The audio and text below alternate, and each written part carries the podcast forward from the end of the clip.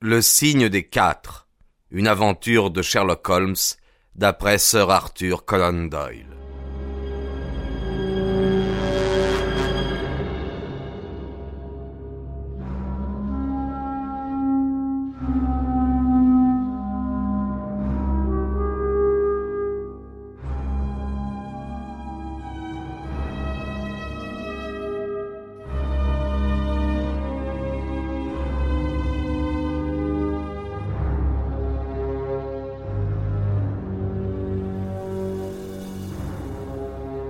Chapitre 1 La déduction est une science.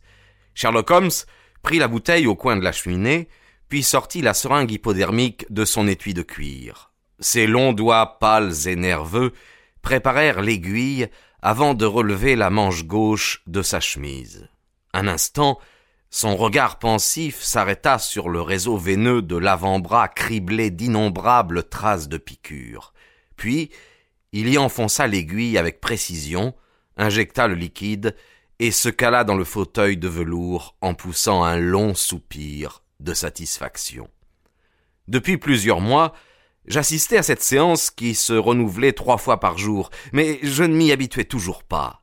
Au contraire, ce spectacle m'irritait chaque jour davantage, et la nuit, ma conscience me reprochait de n'avoir pas eu le courage de protester. Combien de fois ne m'étais-je pas juré de délivrer mon âme et de dire ce que j'avais à dire, mais l'attitude nonchalante et réservée de mon compagnon faisait de lui le dernier homme avec lequel on put se permettre une certaine indiscrétion. Je connaissais ses dons exceptionnels et ses qualités peu communes qui m'en imposaient. À le contrarier, je me serais senti timide et maladroit. Pourtant, cet après-midi-là, je ne pus me contenir. Était-ce la bouteille du Beaune que nous avions bu à déjeuner? Était-ce sa manière provocante qui accentua mon exaspération? En tout cas, il me fallut parler. Aujourd'hui, lui demandai-je, morphine ou cocaïne? Ses yeux quittèrent languissamment le vieux livre imprimé en caractères gothiques qu'il tenait ouvert. Cocaïne, dit-il. Une solution à sept pour cent. Vous plairait-il de l'essayer? Non, certainement pas, répondis-je avec brusquerie. Je ne suis pas encore remis de la campagne d'Afghanistan. Je ne peux pas me permettre de dilapider mes forces. Ma véhémence le fit sourire. Peut-être avez-vous raison, Watson, dit-il. Peut-être cette drogue a-t-elle une influence néfaste sur mon corps, mais je la trouve si stimulante pour la clarification de mon esprit que les effets secondaires me paraissent d'une importance négligeable. Mais considérez la chose dans son ensemble, m'écriai-je avec chaleur. Votre cerveau peut, en effet, connaître une acuité extraordinaire, mais à quel prix? C'est un processus pathologique et morbide qui provoque un renouvellement accéléré des tissus, qui peut donc entraîner un affaiblissement permanent.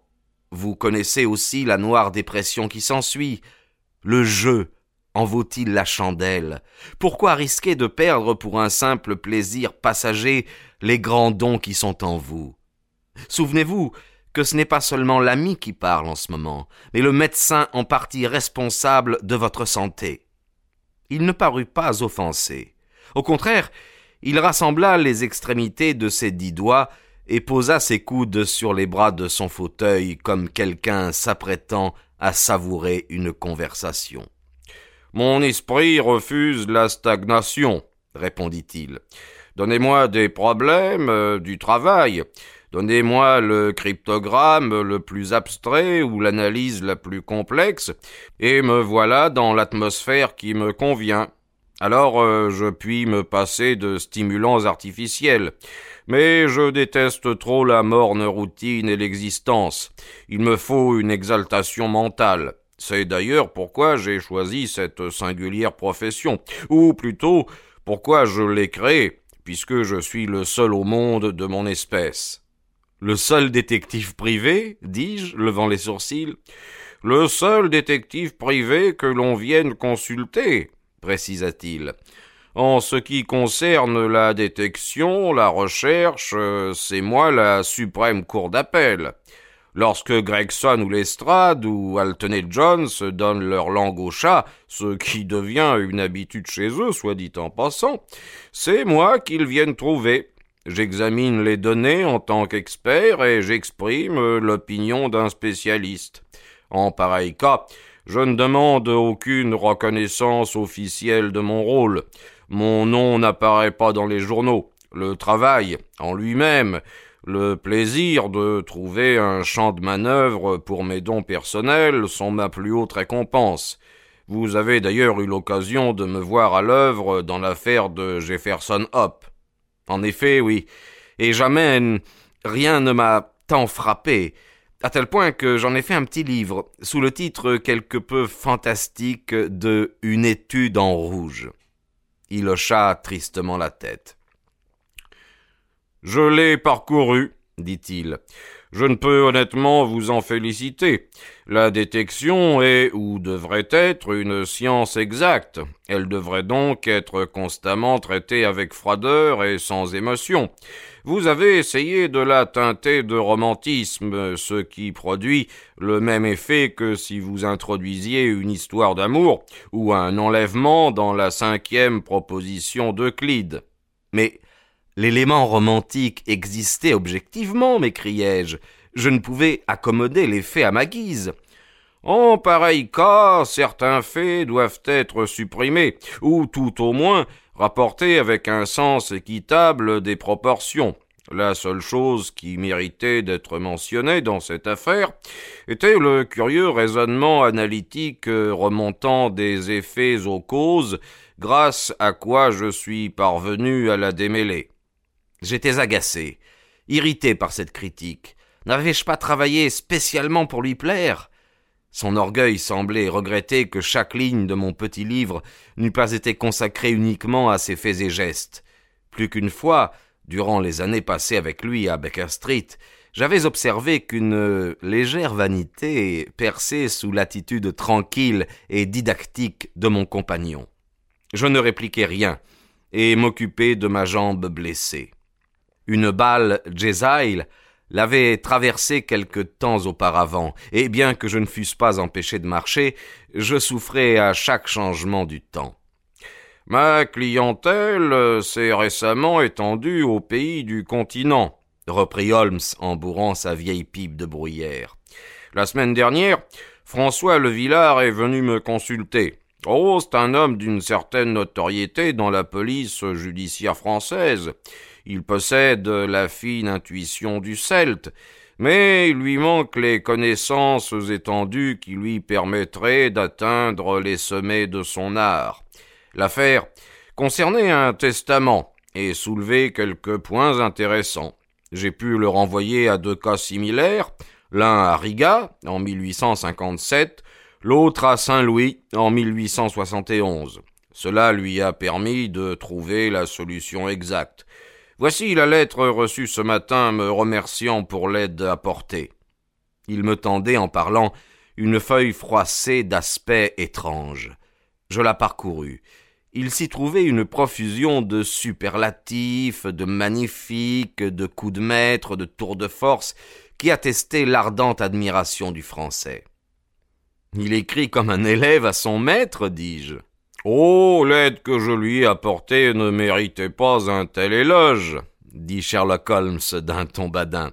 Il est lui-même très doué. Il possède deux des trois qualités nécessaires au parfait détective, le pouvoir d'observer et celui de déduire. Il ne lui manque que le savoir, et cela peut venir avec le temps. Il est en train de traduire en français mes minces essais. Vos essais? Oh. Vous ne saviez pas? s'écria-t-il en riant. Oui, je suis coupable d'avoir écrit plusieurs traités, tous sur des questions techniques d'ailleurs. Celui-ci, par exemple, sur la discrimination entre les différents tabacs. Cent quarante variétés de cigares, euh, cigarettes et tabacs y sont énumérées. Des reproductions en couleur illustrent les différents aspects des cendres. C'est une question qui revient continuellement dans les procès criminels. Des cendres peuvent constituer un indice d'une importance capitale.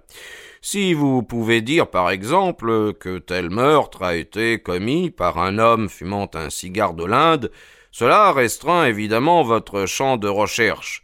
Pour l'œil exercé, la différence est aussi vaste entre la cendre noire d'un trichinopoly et le blanc duvet du tabac bird eye qu'entre un chou et une pomme de terre. Vous êtes en effet remarquablement doué pour les petits détails. J'apprécie leur importance. Tenez, voici mon essai sur la détection des traces de pas avec quelques remarques concernant l'utilisation du plâtre de Paris pour préserver les empreintes. Un curieux petit ouvrage, celui-là aussi. Il traite de l'influence des métiers sur la forme des mains, avec gravure à l'appui, représentant des mains de couvreurs, de marins, de bûcherons, de typographes, de tisserands et de tailleurs de diamants. C'est d'un grand intérêt pratique pour le détective scientifique, surtout pour découvrir les antécédents d'un criminel et dans les cas de corps non identifiés. Oh, mais je vous ennuie avec mes balivernes. En point du tout, répondis-je sincèrement. Cela m'intéresse beaucoup, surtout depuis que j'ai eu l'occasion de vous voir mettre vos balivernes en application. Mais vous parliez il y a un instant d'observation et de déduction. Il me semble que l'un implique forcément l'autre, au moins en partie. Oh. À peine. dit-il en s'adossant confortablement dans son fauteuil, tandis que de sa pipe s'élevaient d'épaisses volutes bleues. Ainsi, l'observation m'indique que vous vous êtes rendu à la poste de Wigmore Street ce matin, mais c'est par déduction que je sais que vous avez envoyé un télégramme. Exact, m'écriai-je, correct sur les deux points. Mais j'avoue ne pas voir comment vous y êtes parvenu. Je me suis décidé soudainement, et je n'en ai parlé à quiconque. C'est la simplicité même, remarqua-t-il en riant doucement de ma surprise. Si absurdement simple qu'une explication paraît superflue. Pourtant cet exemple peut servir à définir les limites de l'observation et de la déduction. Ainsi j'observe des traces de boue rougeâtre à votre chaussure. Or, juste en face de la poste de Wigmore Street, la chaussée vient d'être défaite. De la terre s'y trouve répandue, de telle sorte qu'il est difficile de ne pas marcher dedans pour entrer dans le bureau. Enfin, cette terre est de cette singulière teinte rougeâtre qui, autant que je sache, ne se trouve nulle part ailleurs dans le voisinage. Tout ceci est observation. Le reste est déduction. Comment alors Avez-vous déduit le télégramme? Voyons, je savais pertinemment que vous n'aviez pas écrit de lettre, puisque toute la matinée je suis resté assis en face de vous. Je puis voir également sur votre bureau un lot de timbres et un épais paquet de cartes postales. Pourquoi seriez-vous donc allé à la poste, sinon pour envoyer un télégramme? Éliminez tous les autres mobiles, celui qui reste doit être le bon. C'est le cas cette fois-ci, répondis-je après un moment de réflexion. La chose est, comme vous dites, extrêmement simple. Me prendriez-vous cependant pour un impertinent si je soumettais vos théories à un examen plus sévère? Au contraire, répondit-il, cela m'empêchera de prendre une deuxième dose de cocaïne. Je serais enchanté de me pencher sur un problème que vous me soumettriez. Je vous ai entendu dire qu'il est difficile de se servir quotidiennement d'un objet sans que la personnalité de son possesseur y laisse des indices qu'un observateur exercé puisse lire. Or, j'ai acquis depuis peu une montre de poche. Auriez-vous la bonté de me donner votre opinion quant aux habitudes ou à la personnalité de son ancien propriétaire? Je lui tendis la montre, non sans malice. L'examen, je le savais, allait se révéler impossible, et le caquet de mon compagnon s'en trouverait rabattu. Il soupesa l'objet, scruta attentivement le cadran, ouvrit le boîtier et examina le mouvement d'abord à l'œil nu, puis avec une loupe. J'eus du mal à retenir un sourire devant son visage déconfit lorsqu'il referma la montre et me la rendit.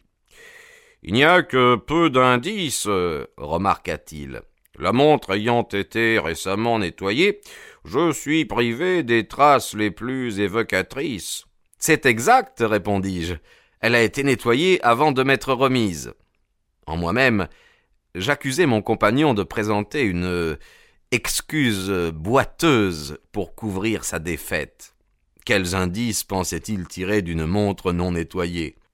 Bien que peu satisfaisante, mon enquête n'a pas été entièrement négative, observa-t-il, en fixant le plafond d'un regard terne et lointain. Si je ne me trompe, cette montre appartenait à votre frère aîné qui l'hérita de votre père. Ce sont sans doute les initiales HW gravées au dos du boîtier qui vous suggèrent cette explication.